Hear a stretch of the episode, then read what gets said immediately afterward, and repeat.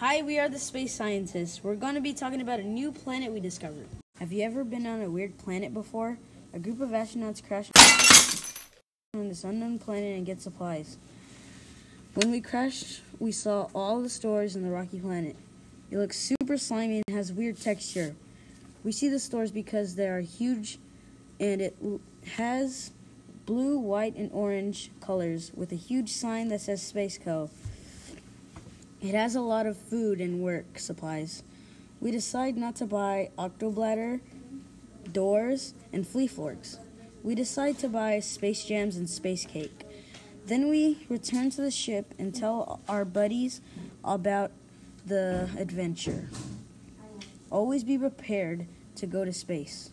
That, that is, is it for this podcast. podcast. We'll, we'll see you next time. time.